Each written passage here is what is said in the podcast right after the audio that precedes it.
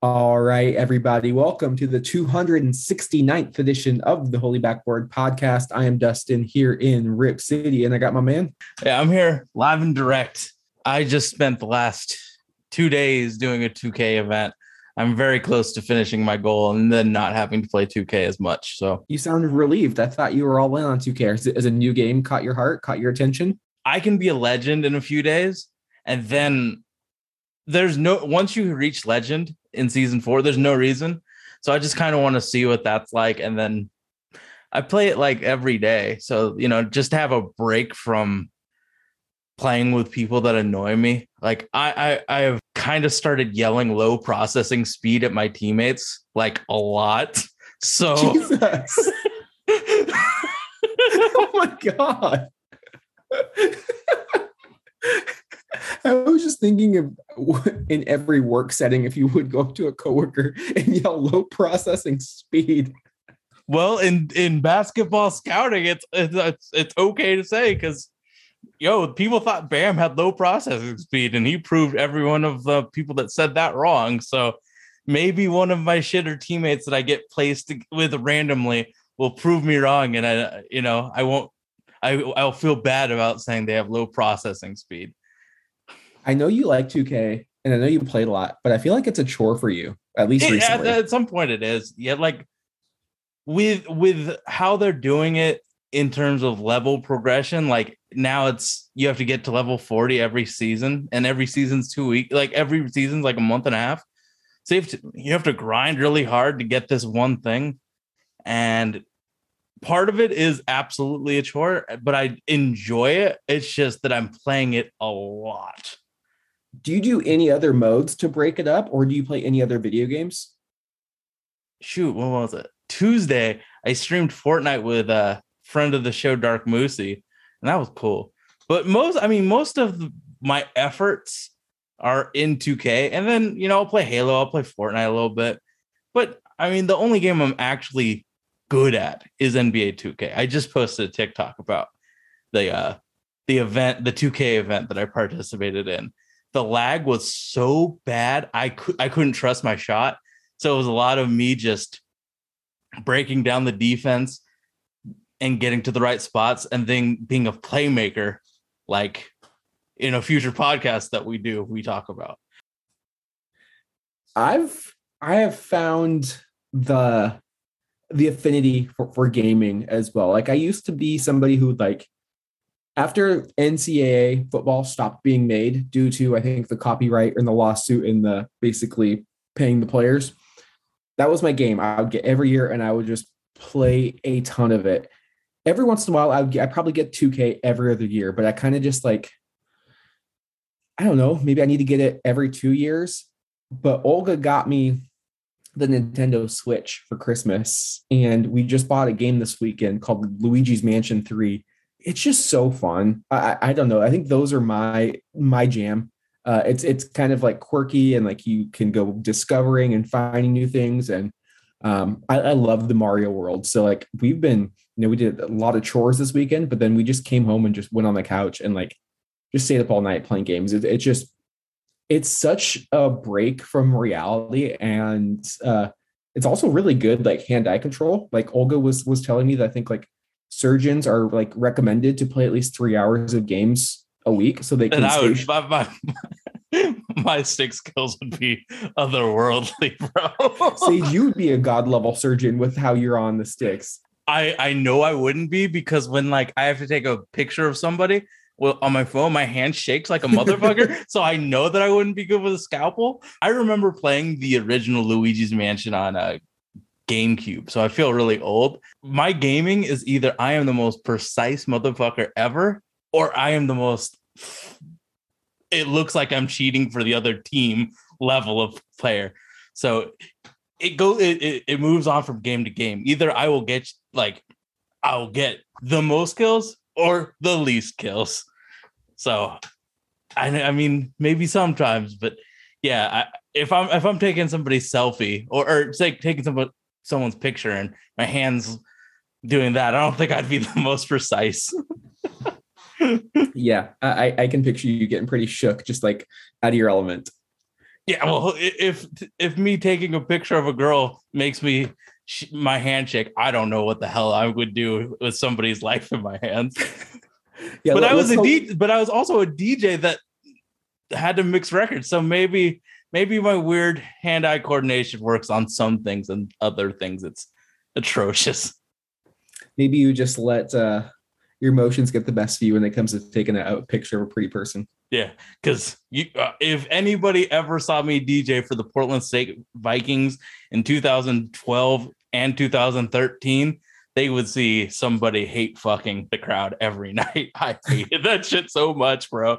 It was just like I'm gonna have to play these play these 40 records, and I'm gonna get the hell out of here and get my check.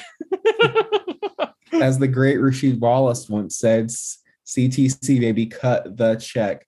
That's all that counts. Speaking of Rasheed's former team, Portland Trailblazers, uh, coming off of a four and two road trip, they had four games this week. Starting with the Orlando Magic on Monday, winning 98 to 88. CJ McCollum made his debut after coming back from a collapsed lung and giving his wife giving birth to their first child, a boy, I believe. Uh, I saw it on Instagram, uh, Jacoby James McCollum. So congratulations are in order once again to CJ and Elise. Portland then lost to Miami 104 92 as the Heat clamped up in that fourth quarter. Boston gave Portland a victory and they gladly accepted. Portland came back in the closing minutes to defeat the Celtics 109 to 105 on what was a game winning putback by Jusuf Nurkic. And then Portland co- uh, concluded, excuse me, their road trip with a 114 105 victory in the Great White North. Got a little close for comfort after blowing a 30 plus point lead. Anthony Simons hit two threes late to seal the deal. The Blazers, as it stands, are 20 and 26. They are two games behind the Clippers for ninth, but two and a half games in front of the Pelicans for 11th. So they're sitting at 10th. Tankathon has them right now sitting in ninth in the lottery position, which equates to a 20.3% chance at getting a top four pick and a 4.5% chance at landing that number one overall pick. Who do they have uh, at the ninth? AJ, AJ Griffin, small forward, Duke University. I like him.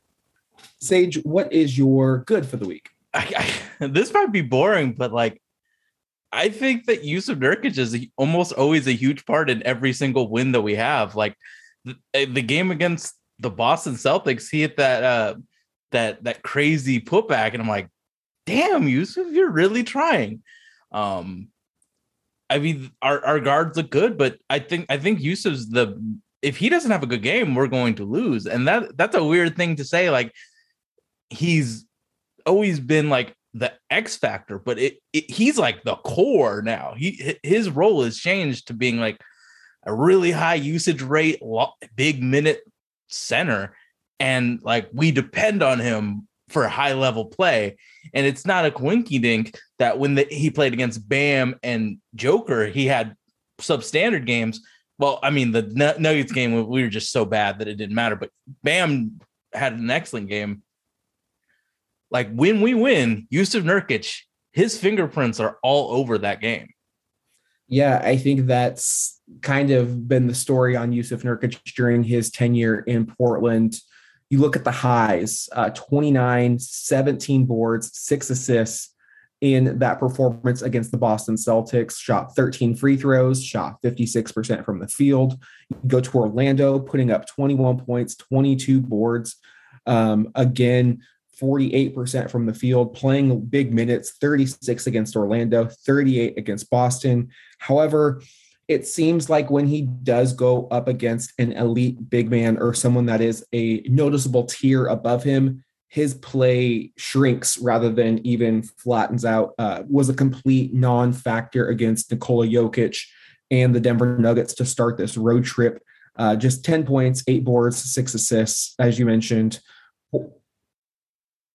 Pro- probably, but what I'm saying is like e- even you can throw that game out and you can go and you can look back at the last time we played the Nuggets. Even again, in a game we won by 19, 6.7 rebounds in 24 minutes of action. Like Jokic always gets the better end of him. We saw that in the postseason last year. Uh, I can't remember the last time we've actually matched up against Joel Embiid. It feels like he's always injured, but Bam seems to have uh, a good games against him. I remember Hassan back when he was doing his thing with the Heat would have good games.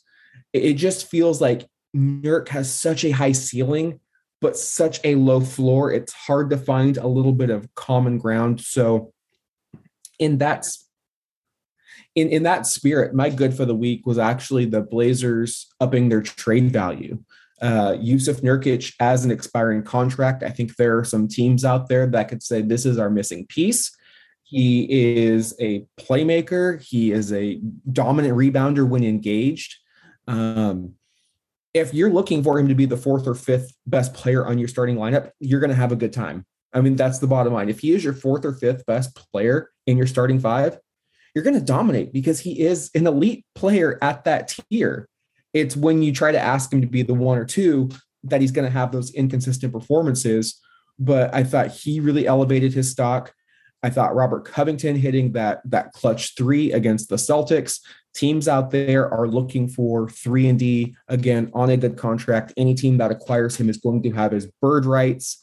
And then you also look at CJ McCollum, and I don't think he's improved his draft or his trade stock, but it hasn't declined either. He's came back after a long absence, and it's kind of been business as usual for CJ. So that's been good to see. So I think any team that would be looking to acquire him knows that he's he's consistently where he's at. Like he's not.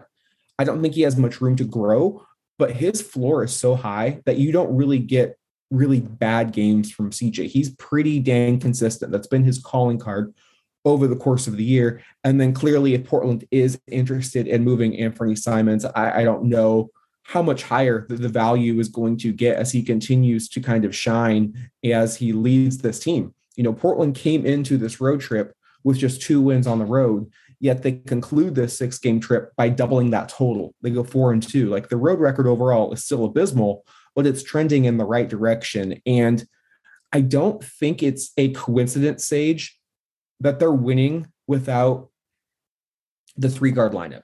I know Nance and Lillard and Powell are out, but all of those players play similar positions that they already have talent at. I think it's really been beneficial to have a legit small forward in Nassir Little. Like you have a a normal sized lineup out there where you're not getting killed at every single position.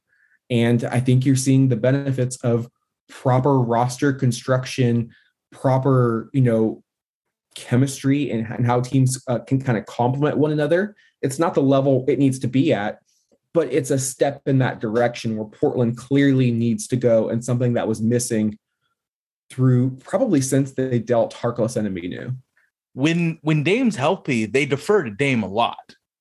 So now that he's gone, it's time for CJ to establish what he can do, Ant to establish what he can do, Jusuf to uh, establish what he can do. So all these players are playing a role up, and statistically, they're all playing well.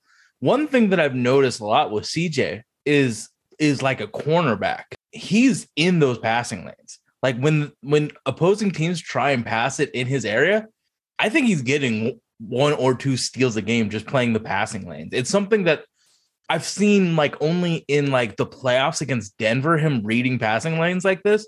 But it was kind of odd to see like him just in off ball reading the eyes of the point guard and then reacting and getting steals. So it was like a like we know what CJ is to see that wrinkle in his game to to make plays. I mean, like obviously our defense is substandard, so we have to rely on those type of momentum steals. And he's been doing really well in that that setting in like the off ball, and he's definitely been more communicative than I've ever seen him. So maybe that's like the whole leadership thing of like our main guy is out, so it's time for us to step up. But I've seen CJ make a lot more plays defensively than I would have normally seen him play.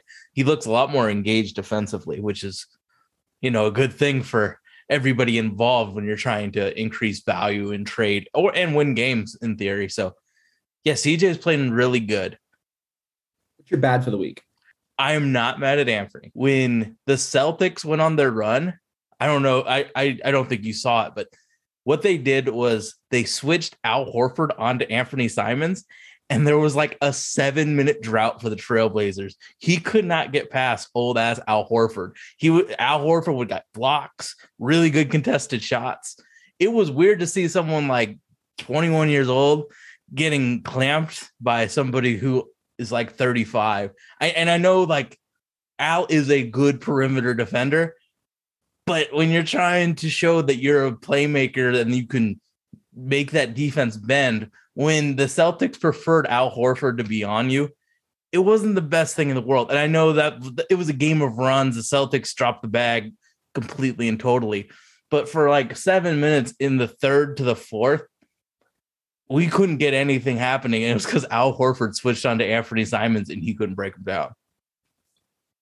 I would say my bad for the week, and it really all depends on where you sit in terms of what you want from this season. So I'm not trying to be a Debbie Downer. I clearly want a draft pick.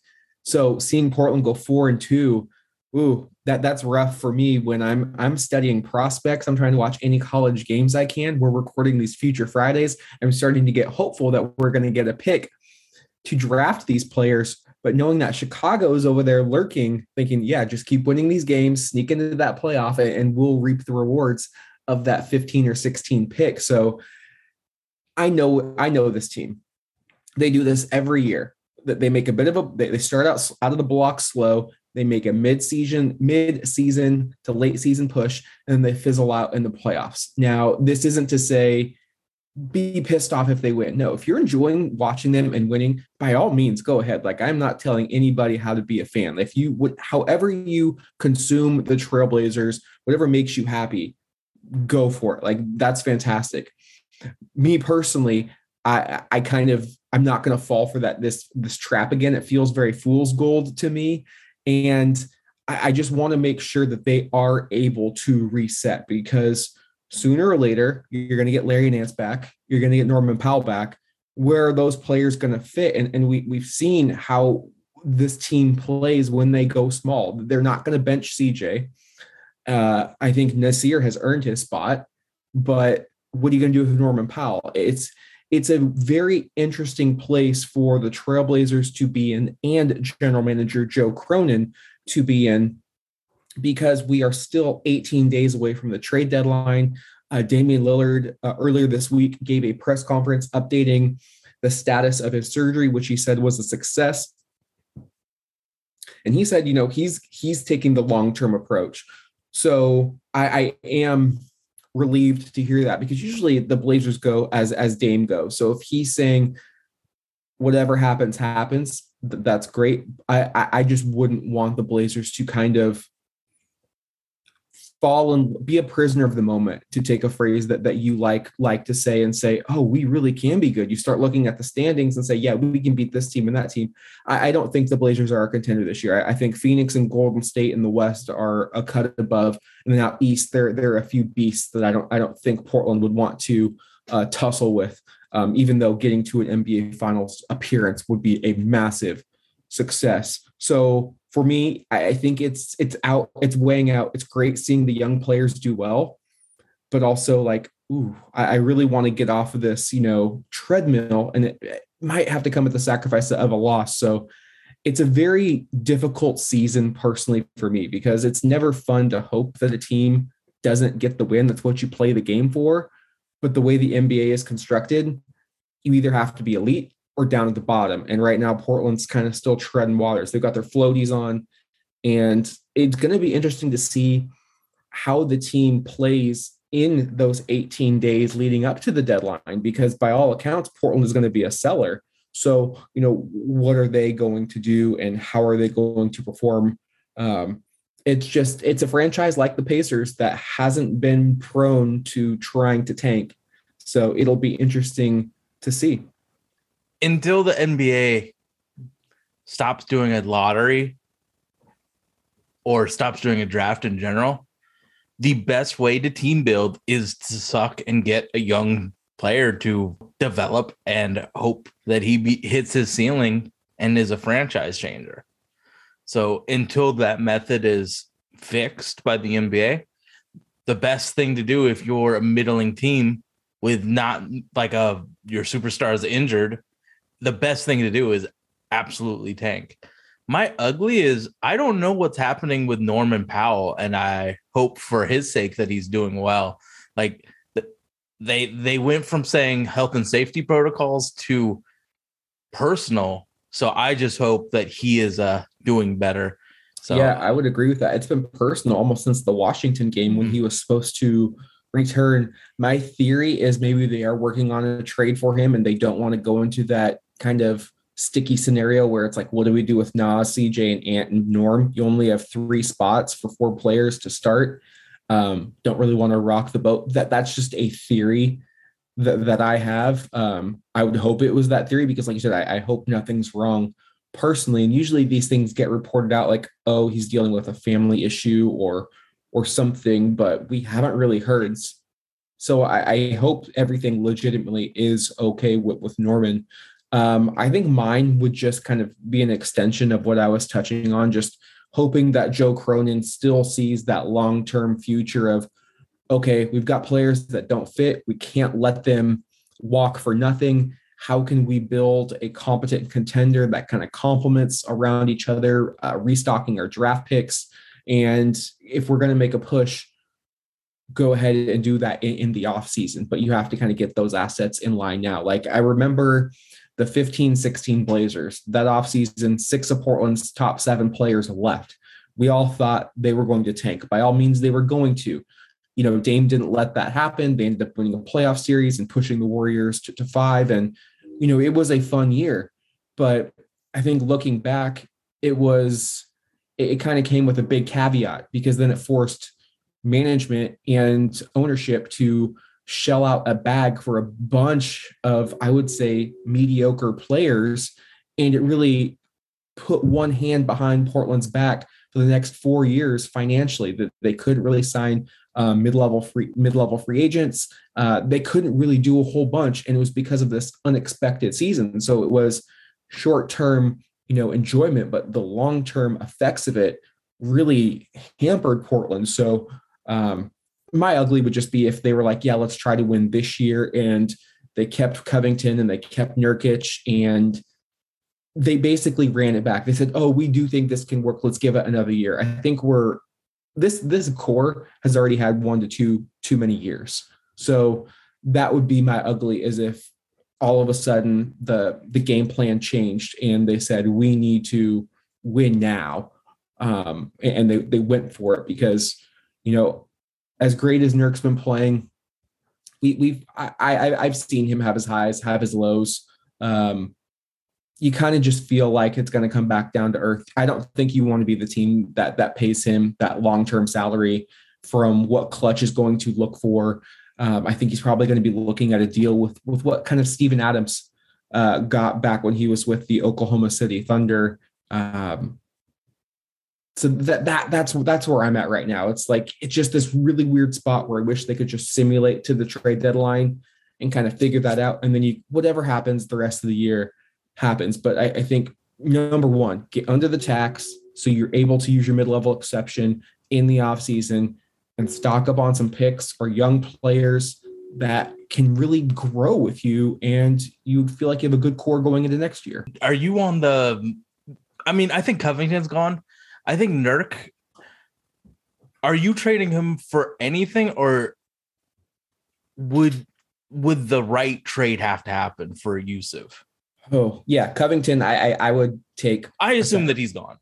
I, I think you have to get anything you can get for Covington. I think you're going to get a first round pick, a late first round pick, something protected, um, probably similar to what um, Cam Reddish got from uh, the Atlanta Hawks in that New York Knicks package. They got a protected pick from from Charlotte. Yeah, I think you you, you try to get the first for Cov. A lot of teams could use him. Uh, Chicago comes to mind.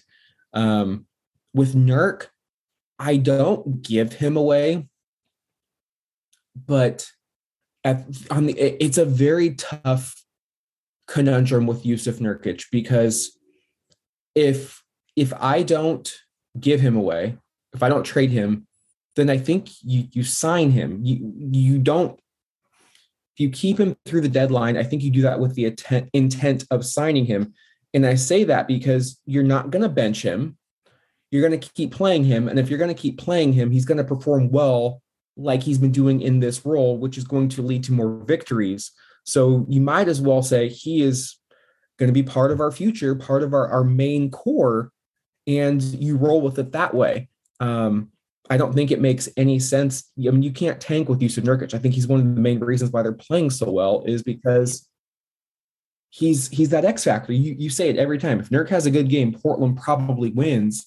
But I think that's it's it's a really slippery slope for for Joe Cronin because I don't think you want to gift him to the Golden State Warriors. But you know, if you can pry away some value, a young prospect, some picks, um, you have to do it. Like I, I think this is the, the time to move off of Jusuf Nurkic. He's going to want to get paid like a one or two option, which he's right now on a losing team, rather than a fourth or fifth option, which I think best suits him and a contending team that he would land on. Like if he goes to Golden State, he's going to be probably the fifth best player in that starting five, and they're going to be lethal.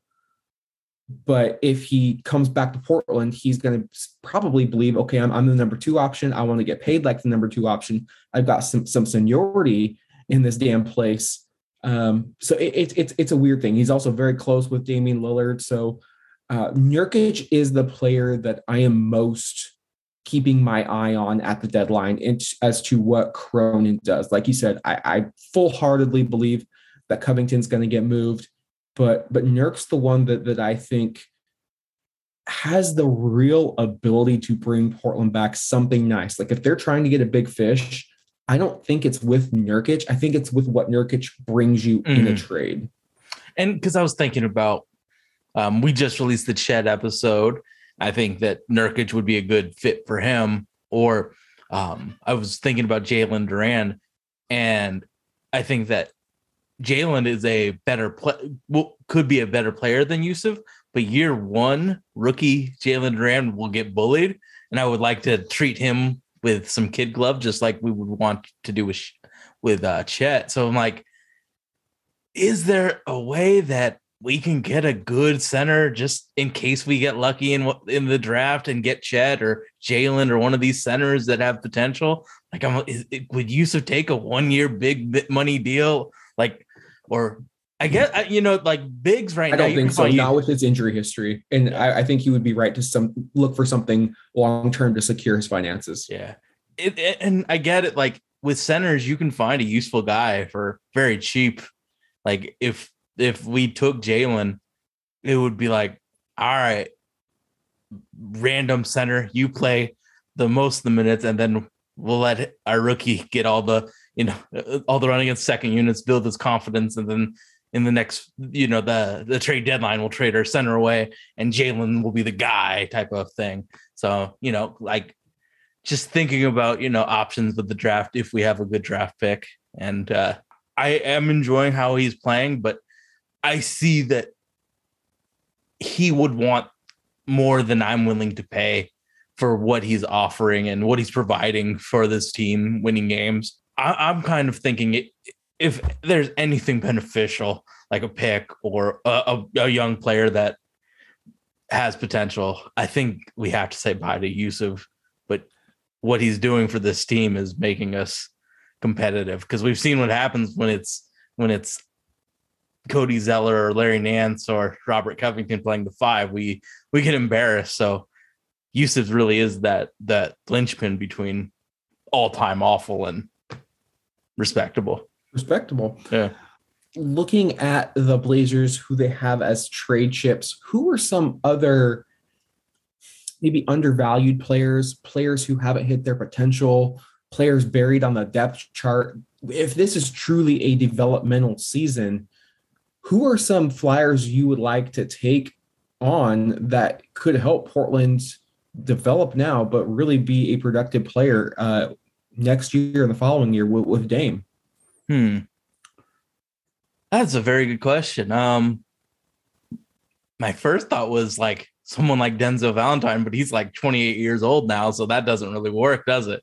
I would take a chances on guys like I had really high ranks on Isaiah Joe from Philly, and I think that they need some they need some help. Um, if like let's say we trade Robert Covington for to Philly, I would like to have Isaiah Joe back because he's a probably he was probably the second or third best three point shooter in the draft. Phoenix has one too many centers. Jalen Smith would be cool. Um, I've heard the thing about Jalen Smith, which is tricky because Phoenix declined his option that you basically have to use whatever cap space you have to sign him. Like you can only offer him so much because they um, declined his option. So they, they really kind of did him dirty and any other team that wants him. But it's unfortunate because he's been playing well in in spot minutes. you know, I would take a chance on whatever spur wing that they don't want because they got Lonnie, they got David, and they got uh Keldon Johnson, Keldon Johnson, uh, the rookie this year too. So they have a lot of wings for Primo, not, what was it again? Primo. Preem, I dog, I thought it was Pinto for a second. So um yeah, I would take a chance on any of those young Spurs wings because it, they, they can't keep all of those guys and try and develop them for the future. There's just one too many guy for the spots that is allowed. And if, if given my chance, I take Devin, but I think that they would think Devin's the best as well. So Lonnie Walker doesn't get consistent minutes. I think that he would be a good person to target. Who do you have? Yeah, there are a couple that I think would be really good for Portland to kind of kick the tires on. Um, first and foremost, Atlanta seems to be having a fire sale. So there are two players from Atlanta, if they're willing to to take veterans for uh Onyeka Okongwu is uh, the center that was taken sixth overall in the 2020 draft. He was my number one player um, on the board. He's buried behind Clint Capela, who they have been rumored to say that Capela and Trae Young are the two players they're not moving. Both are fives. They, they don't share the floor together. So I think he could be had. And I think you're looking at a future starting center of a, a building block I think he's a very Um, good player. in a Congo. He's mobile. He's defensive minded. He, you know, just cleans the cleans the glass. There's a lot of t- raw talent there.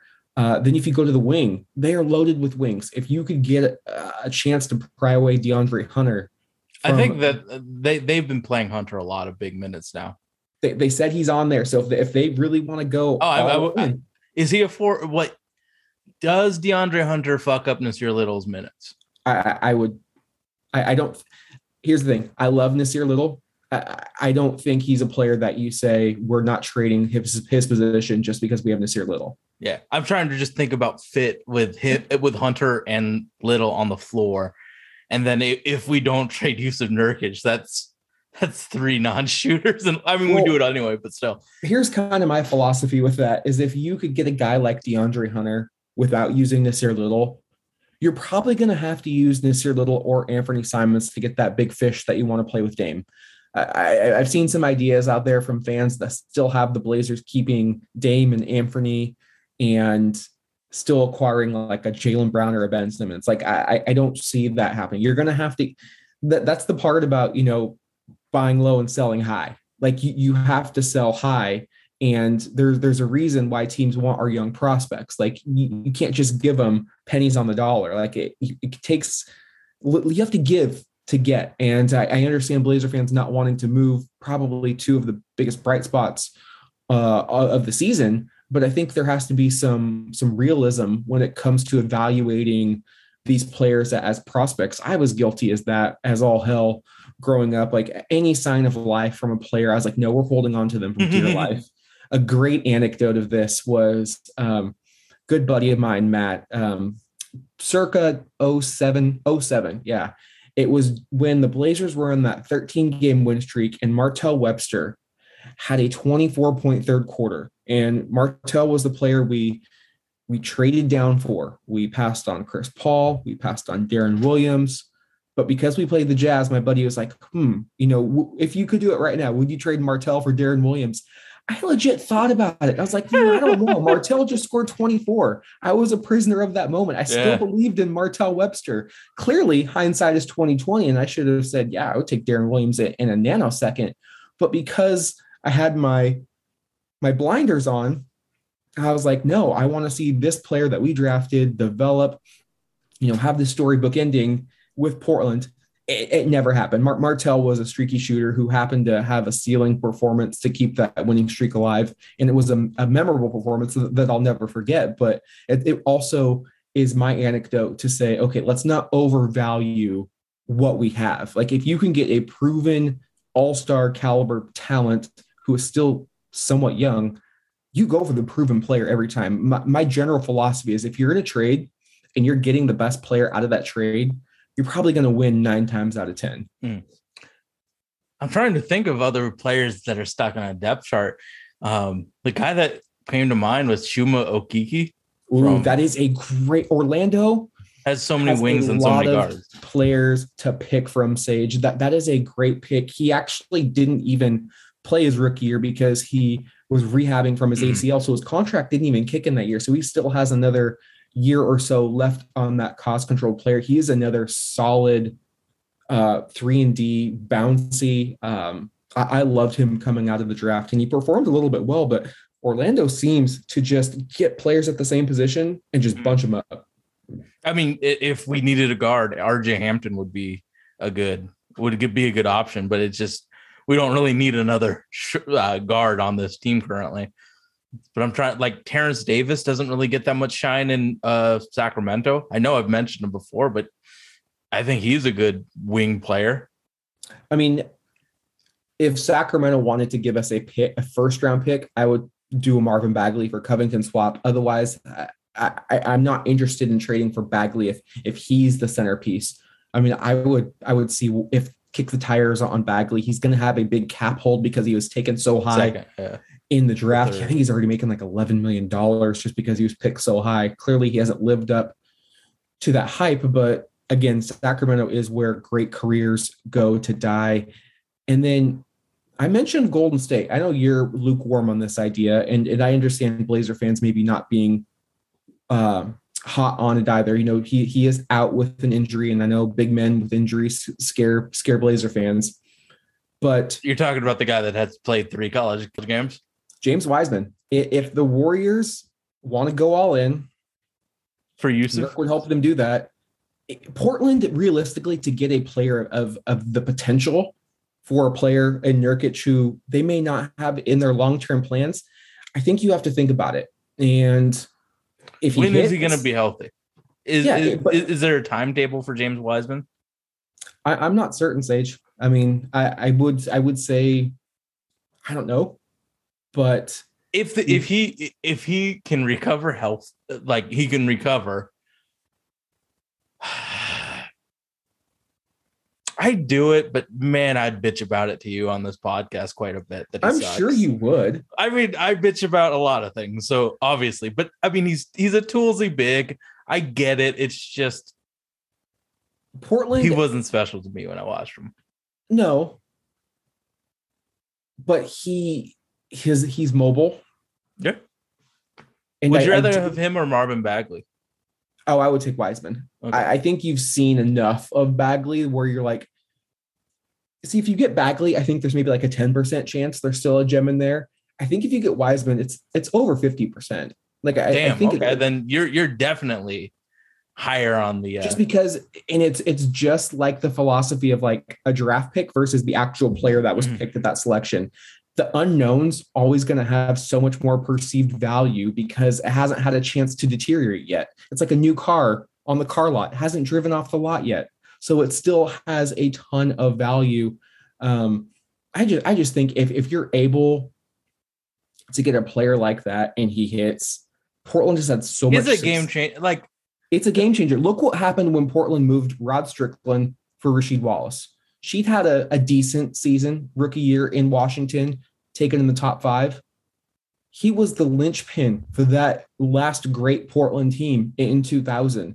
And they've had success in the past finding lottery picks who found their next home in Portland. I mean, we, we've done it with with Mo Harkless. We, we've done it with Greg Anthony, Stacey Augmon. Like it, it happens in Portland. I, I don't know wh- what's in the water, but I, I I would really look into that. And if you can, if you could get Golden State to buy it on like Larry Nance instead of Nurkic, okay. Oh, I mean that I like I I yeah. It's I'm sure if Cronin gets into a room with James Wiseman, and honestly, we can say the same thing about Jalen. Fuck everything you've seen on tape. This center is special. Like once you get to see what one of those guys can do, it could be franchise altering. And I get that. I would take the chance on it, but I reserve the right to bitch my head off about James. James, not Jalen. I think he's better, but I mean, that's kind of what small markets have to do. You have to roll the dice a little bit, and you have to you have to get lucky. but but just think about when Chauncey Billups sees James Wiseman in a Blazers uniform. I mean, like I get it. He the the tools and all of that is really special. I get it. He is a coach's dream, especially Chauncey Billups because he was he was there in the year the years of the big man dominating. I get it. If that trade was offered, I would take it for sure. I think another team to keep an eye on is the Cleveland Cavaliers. Uh, Are they you thinking are- Isaac? Yeah, and the reason I say the Cleveland Cavaliers is they've had a kind of a revitalization. They're they're 28-19. They're fighting for home court in the Eastern Conference. They've lost Collin Sexton for the year. They've lost Ricky Rubio for the year. Lauri Markkanen just went out for an unknown amount of time. And they're really being held on by Darius Garland and rookie Evan Mobley, as well as Jarrett Allen up front. They're a team that I think could really use a player like CJ McCollum to steady that backcourt. He's from Ohio. Um, if you're looking for high upside players, uh, look no further than Isaac Okoro, who was taken, I think, in the top five of that 2020 So- draft. if we traded for Isaac, and I think that is a good move, we have to give him playmaking reps. The big thing about Isaac Okoro what is that he is a playmaking wing. And those are really rare and really nice commodities to have. We just have to be able to give him those playmaking reps because the the the chance that an athlete like Isaac Okoro has playmaking upside, it, it it's worth it. And I know CJ McCollum is a hefty price to pay for uh, Isaac Okoro, and you'd probably have to get Kevin Love, right? Just for salaries match would be K Love, Isaac Okoro, and like a second for CJ. Yeah, that's how it would would balance out. Um, I think Portland have to throw in some salary filler, but Love's contract is the same length as McCollum, so you don't really lose too much there. But it just seems like there are a couple teams to keep your eye on. Um, Atlanta, Cleveland. I think Charlotte is looking to make a push. They haven't made the playoffs in in eons. Um, I Who would Just Charlotte what give I've- away? what's up? What would Charlotte? Who would Charlotte give away? I think they would eye Nurkic. What would they looking- give up to attain Nurkic?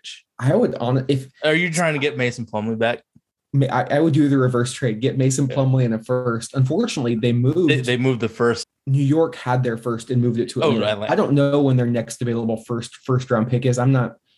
I, I'm all for first, but I don't want to wait till 28, 29 to, to get it. So it would be maybe a three teamer, but um, I would love to take a chance on one of the Martin brother, the Martin brother that's in Charlotte too, because you saw what the Martin brother in yeah, uh, I saw what the Miami Martin did brother was, did in in Miami. That's right. Uh, Sage, there have been a lot of big names mentioned, and I'm going to list them off. And let me know if any of them tickle your fancy, or if you think Portland should absolutely go after them. Tickle I my think fancy the- feast.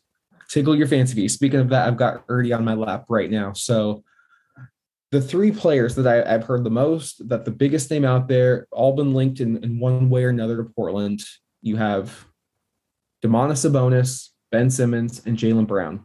Oh, I mean Jaylen Brown's tight. Yeah, I would take that. Is Jaylen Brown the only one you would go after? And if so, is is there anything Portland can give that that makes No, sense? because we don't have a first round pick forever, so it doesn't matter.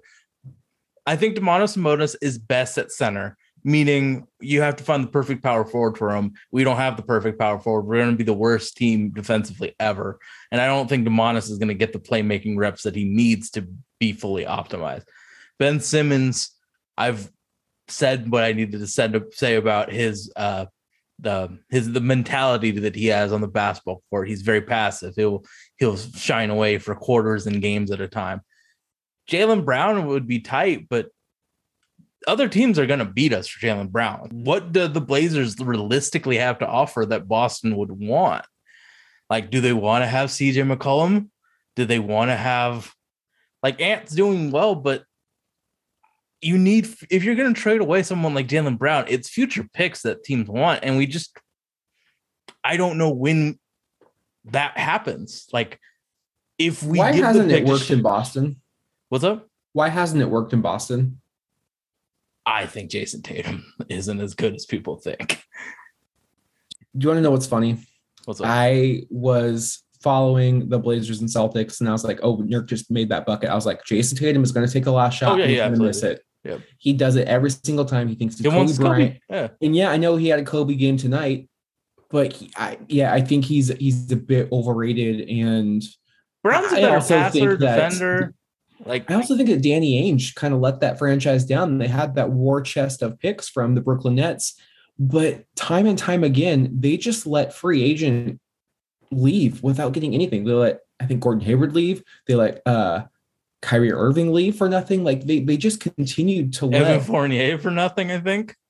and they made that move for Kemba. Kemba didn't work. No Schroeder's not working. It just it's Danny Ainge in a way kind of left the Celtics kind of similar to what Neil Olshey left the Portland Trailblazers. I, I will say that Jaylen and uh, Jayson are better. I mean, yes, they're, in a from better. what they're could have been oh, absolutely. to what they became. That that's that's a tough pill to swallow. Yeah, the, the Celtics are in a bad way, but I think if they were going to rebuild, they'd want future picks. I just don't think we have the the the draft capital and the the trade capital to attain those big players. If we make a trade for a player that's good, I think you got to think two or three tiers down from those sexy names, like even including Jerami Grant. That we cannot attain Jerami Grant for the assets we have. So lower the expectations on the superstar player that we could attain if that's the way that we want to instead of being sellers we become buyers all of a sudden it just lower the expectations on the name for uh who, who you're getting One, 18 days until the trade deadline. Is there anyone on Portland's roster that you would deem untouchable? no. No. Two, our future first. Our future first is untradeable to me. So a lot of fans have grown attached to Anthony and Nassir Little. Are they true building blocks or are they just having really nice developmental seasons and it's too early to tell how special they could become? Or is it easier with one or the other? I think that they're doing very well. But if the right trade came across, I would trade either of them in an instant. And I mean, the right trade would probably be a lot of future draft assets. So I would absolutely trade Ant if the right offer came. This year, I think, is good. But again, if the right trade came across, I would do it in an instant.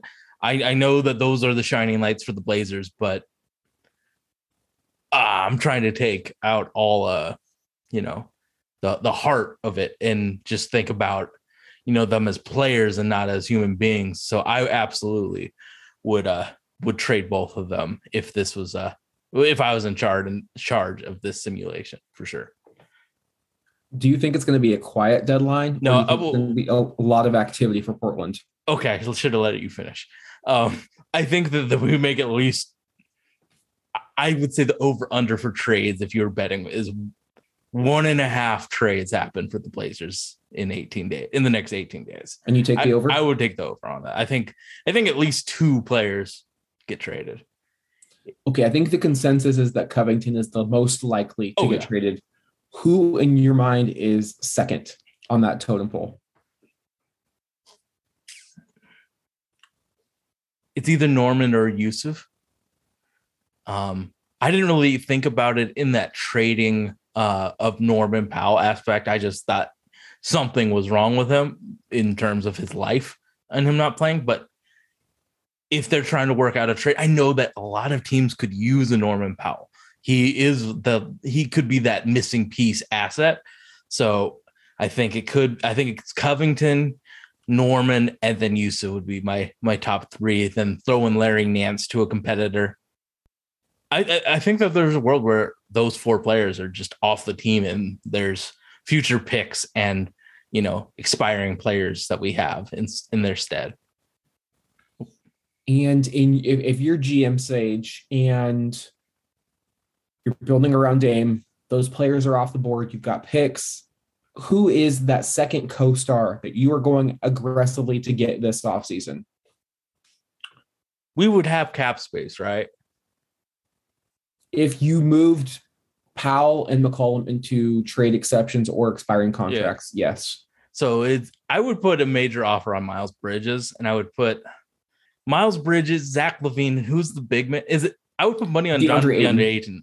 I would do Bridges and Ayton, and one it makes this uh, the Suns have to make a quick decision on Ayton, which I think is a good thing. Like you, eh, but it also ties up their money so they can't improve their team. So I would do I would put money on Miles Bridges and DeAndre Ayton. I, I think it was to borrow a phrase from the early part of this podcast where I was talking shit about my 2K teammates. Zach LaVine isn't the fastest processor. So I don't know if I want to have another guy like that paired with Dame. So I would go with Miles Bridges and in free agency, no, I, I- mentioned to you, I, I really like those players. Um, I think the way you're able to accomplish that is you have to include Oklahoma City.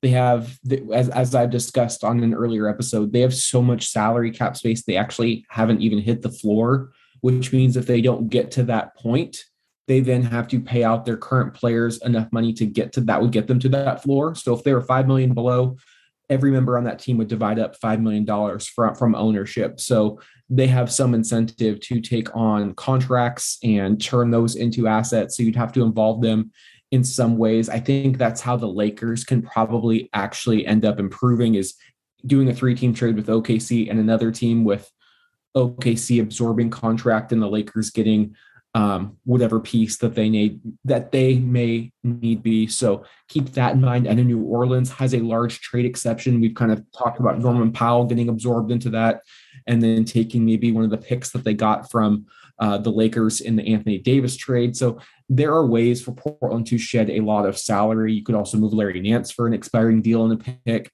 And then you're really looking at a roster of just, you know, Dame, Ant, Nassir. The good thing about that is Anthony Simons, because he was taken so low, has a low cap hold. You can tell him, hey, we're going to max you out, just chill out, don't accept any offers, and he won't tie up a ton of cap space. So Portland would actually, in this instance, be a free agent player. And, and I know it's um, an avenue of improving the roster that really hasn't seemed realistic or feasible given the small market, the history, and Portland's cap situation. But it may be, and, and I've talked to you about this over text before, Sage. I think it's legitimately the only route to contending with Damian Lillard, given what assets the team has to offer. So if you do have space, yes, there are some restricted free agents out there that, that I like. Miles Bridges, uh, Charlotte has to make a decision on that because they've got they're starting to get money tied up in, in their young core. Phoenix already bucked at paying Ayton the max. So will will they do it again? I think it really depends on how Phoenix performs. If Phoenix doesn't win the championship, they they may go in another direction. Um, I love DeAndre Ayton. I think he's only getting better. Um, I, I know you said that about Zach LaVine, but but I still think he's he's a big guard, and we've seen what what big guards can do for you. Sage, nothing surprises me anymore. I mean, even if we're just talking uh, paralleling to college football, when you've seen players go in the transfer portal. I mean, there was a player for Georgia that just won a championship at Georgia, is transferring to Alabama, the team they just beat. So it, it's it's really strange. Players, there's a lot of empowerment. They're, they're doing what's best for them. So if he felt like Chicago was the best place for him, obviously, or if he was like, oh, I'm gonna go play with Dame. Um, they had a chance to play with each other in the summer. I, I don't know if any of that's feasible, but again, I know good things happen when you have space and you have flexibility. So I, I really like those uh, th- those three as well. It's not a great free agent No, class, it's it's pretty underwhelming outside of those guys. but if you are able, there could be worse things than adding DeAndre Ayton, Miles Bridges to Portland's core with all of the picks that they were able to get from all of these trades. So, does a, a core of Dame, Ant, Nassir, whoever we draft, Miles Bridges and Ayton. Let's just say it's perfect. We get everybody. Is that a championship roster? if not, it's the best. I think it's legitimately the best thing Portland could do. And I think it's the best team that Dame's played with, talent wise. Yeah. I, I, I, the fit may be a little awkward. You may have to make a move down the line, but you're so much closer. You're, you're maybe that one piece away. You're the Norman Val piece away from it. Yeah, but maybe you're like you're like four or five pieces away right now. So you're you've jumped, you know, a few teams in in line, and you also give Portland hope down the future. Like it's almost like the Spurs model where okay, you have David Robinson. Oh, we're going to draft Tim Duncan, and once Tim Duncan starts to decline, oh, we're going to have Kawhi Leonard. So you you would have so much influx in talent that even if Dame declined a bit, you know Miles and Nassir and Anthony and DeAndre, they're all going to continue to get better. So that's what I'm looking for. And that's kind of what I was thinking about with the James Wiseman type of trade, too, is like these players are going to get better. And you, you don't. I- They I don't always get better. I just want to say that. They don't always get better. So you got always, but I, I would I would assume that he would get better. I would Yes. make that trade with it's a good assumption to make, but sometimes they get worse. But yes, it, it, I, I think that that team is the most competitive roster Damian's ever played with. And then you know what happens? It's the most competitive roster Dame's ever played with. That means that buyout candidates would actually think that Portland's a feasible place to go. So Again, if look- that team was assembled, it isn't going to be the team that is assembled at the playoffs because there's going to be the David Wests of the NBA that are looking to be on a competitive roster. Paul Paul Millsaps of the NBA would go to Portland as a as an opportunity to win a chip. the last time Portland was competent. Ennis. Ennis was like, Yeah, I'm gonna, I'm going to Portland. I'm gonna choose them over the Lakers. Mhm. It, it happens. So you have to start start building that. Um, I would say whatever Portland does, though, if they get Miles Bridges, their backup point guard needs to specialize in throwing globs because that that's that. Well, that- and you have guy- eight too. So yeah, they are some high flyers um, there, but that that is some some wishful thinking, Sage. yeah, we just we just played the NBA 2K My League. we and- just did Yeah. NBA 2K GM basically right there. So Portland has won six of their last eight games. They've done it shorthanded, but maybe more balanced. I know on an episode or two prior, you weren't really sold in terms of who they were beating. Has anything changed in your opinion after this road trip? yeah, my opinion of the Celtics changed quite a bit because they you were dub rough. any of these victories like good or like are you still waiting to see more from from the Blazers? I think that every team that we beat is flawed, but I think that the Raptors was an impressive win. I think the Celtics, I mean, they're competing. They should have won. They should have been trying harder. They just didn't. I think our defense is fraudulent. And if you really work hard offensively, you can expose us. The Celtics didn't do it, and the Toronto Raptors sure as didn't do it in the first half. I, I, I think that those are two wins that are, you should be proud of because of you know the playoff spots that they are in the East. So I mean, those were impressive. I honestly thought that Toronto was going to have a better showing, and then they didn't. Um, so those two wins were, were good. Um, Orlando. what did Miami count. do in that fourth quarter that really gives you pause about being too high about, about what's going on in Portland right now? our defense is bad, man. Um, Jusuf can do all he can to, you know, make us competent, but we let Max Strus and uh, the Martin brother and shoot, who's the other guy? Uh, we let some, we let Miami's bench beat us because Jimmy Butler got frustrated and got teed out. So they didn't beat us with their you know, Tyler Herro, Jimmy Butler, Kyle Lowry. It was the replacements that beat us in the wings, and Bam Adebayo had a great game. Yeah, So- Kyle didn't play, Tyler didn't play, and Jimmy Buckets got tossed within a quarter. So that's What do you think the Heat are going to do about Duncan Robinson? They're about to pay him a shitload of money to play 18 minutes a game. I don't know, but if there's one organization I kind of trust, it's the Miami Heat. They're sitting, they're sitting at, at first in the Eastern Conference. They seem to know what they're doing. I, I mentioned it on um, an upcoming Future Friday that hasn't been released quite yet. They just find players. That that they just find players that nobody wants. They turn them into Gabe Vincent was the point guard that I forgot. they turn them into role players. Like who has heard of Gabe Vincent or Max Strus or even Duncan Robinson before Duncan Robinson? Like they, they find these players and they go out and, and they become players that now other teams want. They, they've kind of taken that torch from the San Antonio Spurs, where when the Spurs wanted somebody, was like, oh, that's the Spurs system guy. They're gonna go light it up. Now it's it's Miami. Like Erik Spoelstra is he's he's the golden goose. Like he, I think he is the, the, the cream of the crop when it comes to NBA coaches and the the buttons he's pushing, they're all the right ones. That they look fantastic. And I think once they get healthy and locked in, they have a playoff caliber roster. So that honestly, the East is going to be really fun Mhm. come postseason time. Yeah. I mean, having a vet like Udonis Haslem and like established culture and shit. Like, I think I texted this to you, but like, I'm jealous of Heat fans to have a competent management. We haven't really dealt with that in a long ass time. So I don't even know what that's like. All right, Sage, let's look ahead at the week and the upcoming slate of games for the Portland Trailblazers. They return home for two against the Timberwolves on Tuesday and a back to back Wednesday against the Dallas Mavericks. Then they head out for a four game road trip. We will talk about the one on Friday at Houston, followed up by Sunday in the Windy City to take on the Chicago Bulls. Matinee game. It's at 12 Chicago Bulls are? Yeah, it's at 1230. 12:30. You're right. Sorry.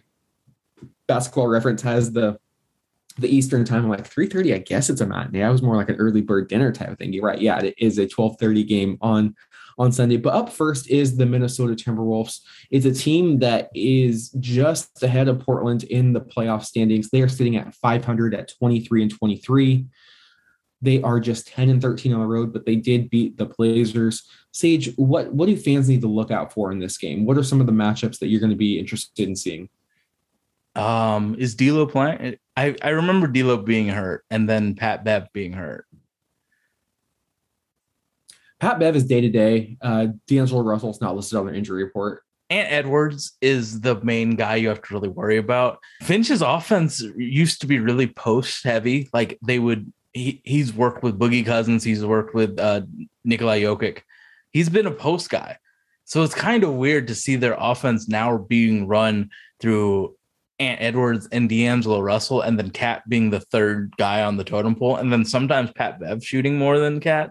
It's it's Ant Edwards. I think I I think Cat and Jusuf are gonna battle it out, but I'm most worried about how we defend Ant Man because that dude is special uh athletically. And if he's engaged in this game, we're in trouble because there's no one on this team that can defend him. And shit, are we gonna deal with Norman Powell getting thrown into the rotation too to cause more? I think right now we're on the we're on the edge of there are too many players for too few positions right now. Too many chefs in the kitchen. Yeah, so too many guards in the kitchen. So I, I, I think Ant Edwards is going to be the biggest thing. And if D'Lo happens to steal possessions from Ant, that's a great thing for us. So I mean, D'Angelo had 30, 31 points on 56% shooting uh, against the the Hawks in, in a loss. Um, but they did start D'Angelo, Pat Bev, and, and Anthony Edwards in how many shots lineup. did Pat Bev take? So it'll be interesting if they go small and it kind of matches up with Portland. But the the the matchup I'm looking for is I discussed it earlier. York plays really well against centers that he's clearly better than. But when he goes up against centers that are a tier or two above him, he tends to struggle. So how will he match up with with Karl, Carl Anthony Towns? Can he just even negate what Towns is able to produce? Can he kind of balance him out? Or is Cat just going to have a, a mammoth night and it's going to be like, okay, you know, th- this is what uh, an all NBA center is, is capable of. So that's the matchup that I'm going to keep my eyes on. But I feel like Jusuf could punk him, like just on pure strength. Jusuf could make Cat not want to try hard. There, there is definitely a world where that happens. If if Cat had the Dillon Brooks mentality, he would be the best player in the league. He just doesn't. Um, but it, it it's it's been a very weird team to watch. Like there's possessions where Cat passes it to Ant and Cat just goes back on defense because he knows he's not getting the ball back and Ant's just gonna chuck. So there, I mean, the road to the Blazers winning, you know, if Ant's having a off day and Cat doesn't feel motivated to play because Jusuf's playing too diff uh, too hard with him, I think that's the way. Try and limit all of those, you know, momentum changing dunks that Ant can do against this bad defense. Up next, I I think is going to be a difficult game in the red hot Dallas Mavericks. Not only it is a, a back-to-back, but Dallas has won eight of their last 10. They're above 500 on the, the road this year, and they just came off an impressive victory over the Memphis Grizzlies, 104 to 91. And I think that the question that we're all asking is, what does Portland do with Luka Doncic? Because we have nobody in our backcourt or front court that, that can that can stick with him. Robert Covington on him because I think he'd be too. He's too big for all of the guards. He'll just body him.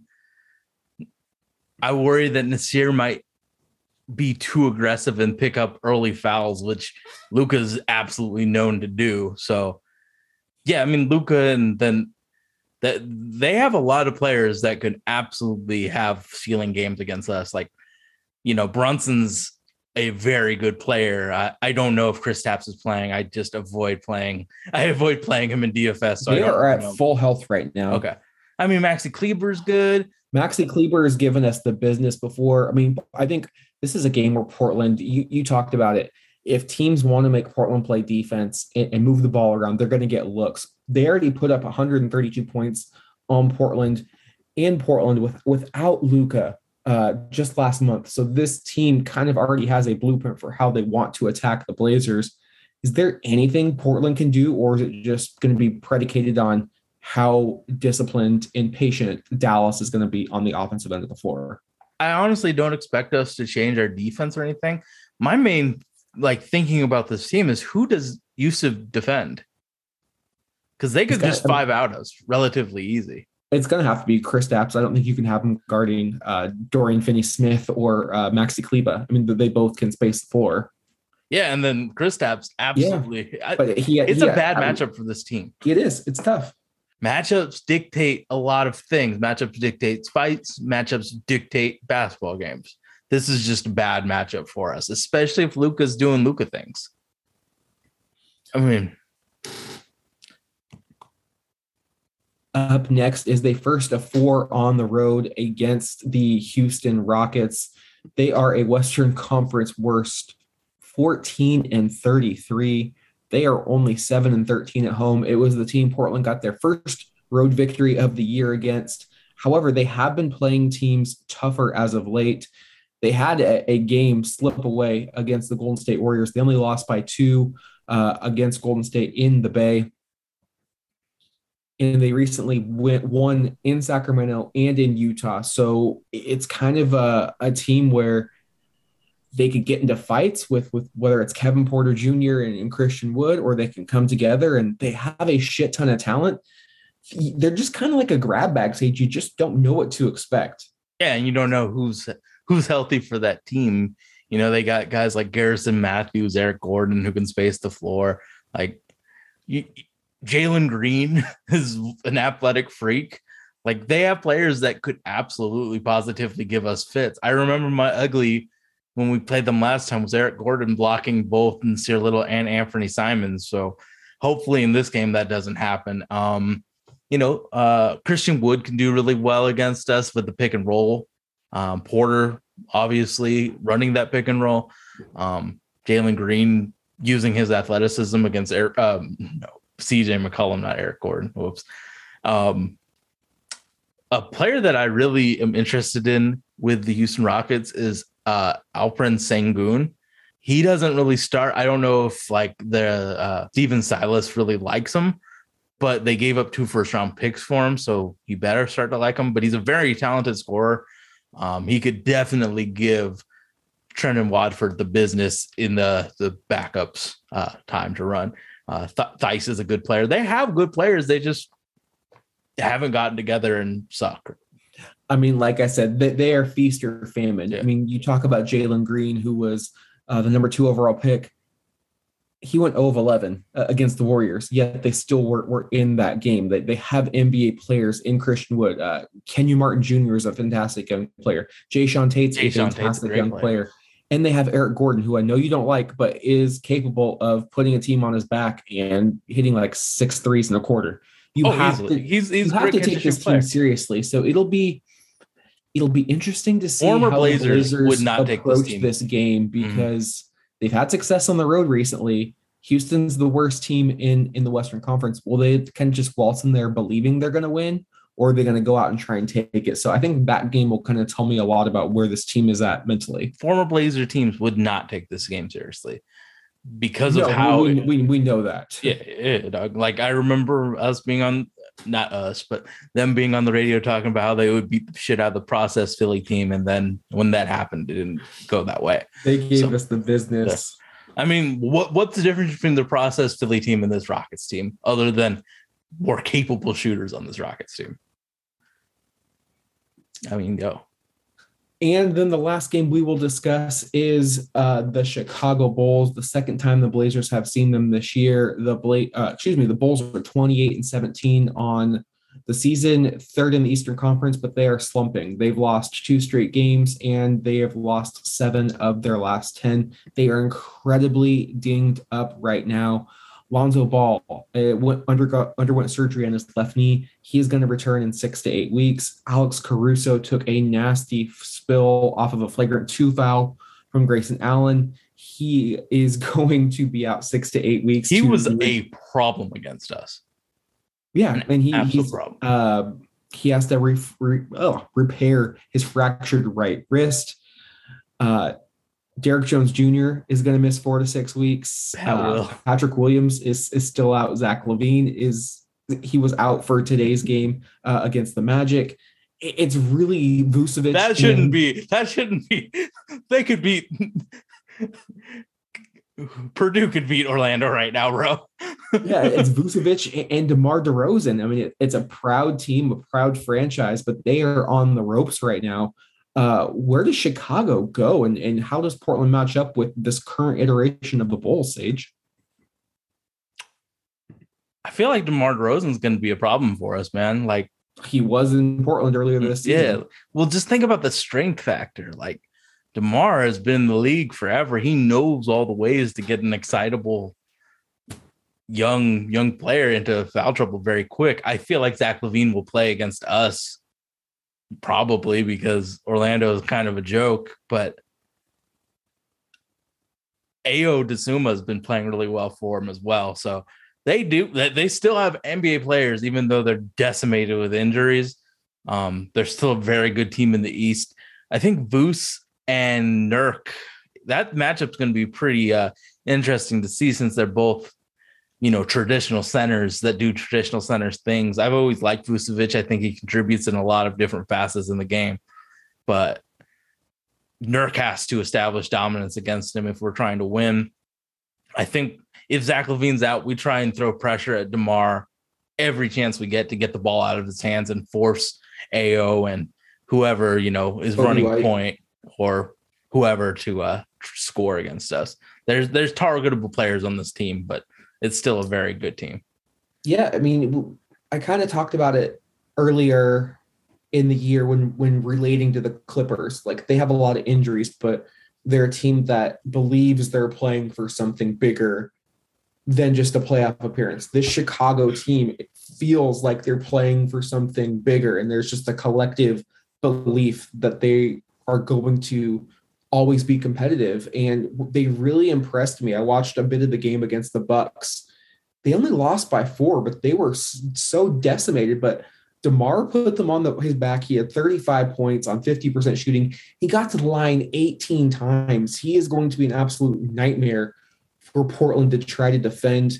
It also gives Chicago an opportunity to showcase a player like Coby White.